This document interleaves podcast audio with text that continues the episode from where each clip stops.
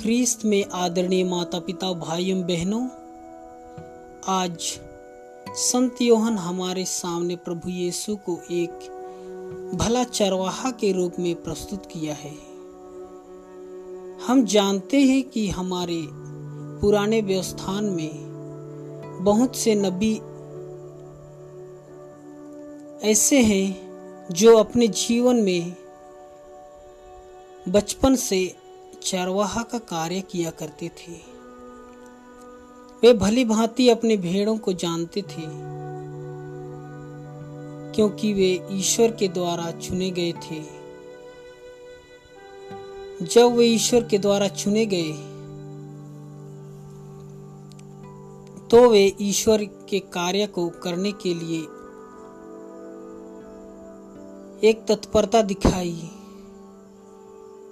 एक रुझान दिखाया और मनुष्यों के जीवन में एक साधन बनकर उन्हें परमेश्वर को जानने का रास्ता दिखाकर उन्हें परमेश्वर तक पहुँचाने की कोशिश की।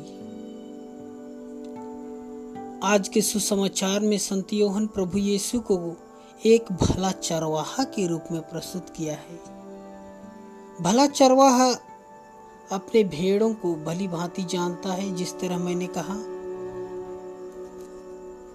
उसी तरह जब वह अपने भेड़ों को तितर बितर होते देखता तो उसे सहन नहीं होती और वह उन्हें बचाने के लिए अपने जान दांव पे लगा देता है। प्रभु यीशु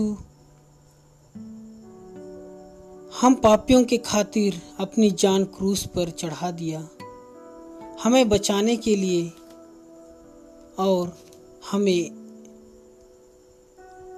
उन रास्तों तक पहुँचाने के लिए कि हम परमेश्वर को और उसके पुत्र यीशु मसीह को जान लें।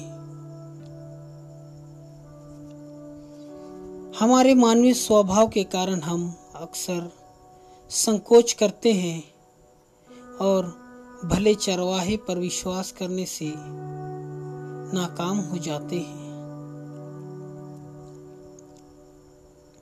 हम जानते हैं कि प्रभु यीशु की आवाज़ में शक्ति है।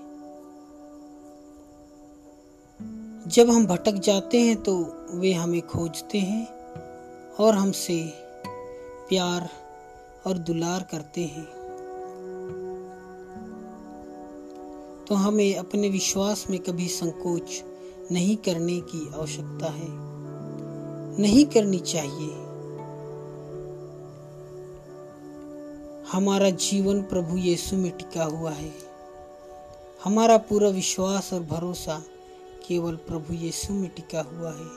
जब हम डरे सहमे रहते हैं तो हमें वचन को पढ़ने की आवश्यकता है। तो आइए हम प्रभु यीशु में विश्वास करें, क्योंकि वह भला चरवाहा है और वह हम सभी को जानता है। आमीन।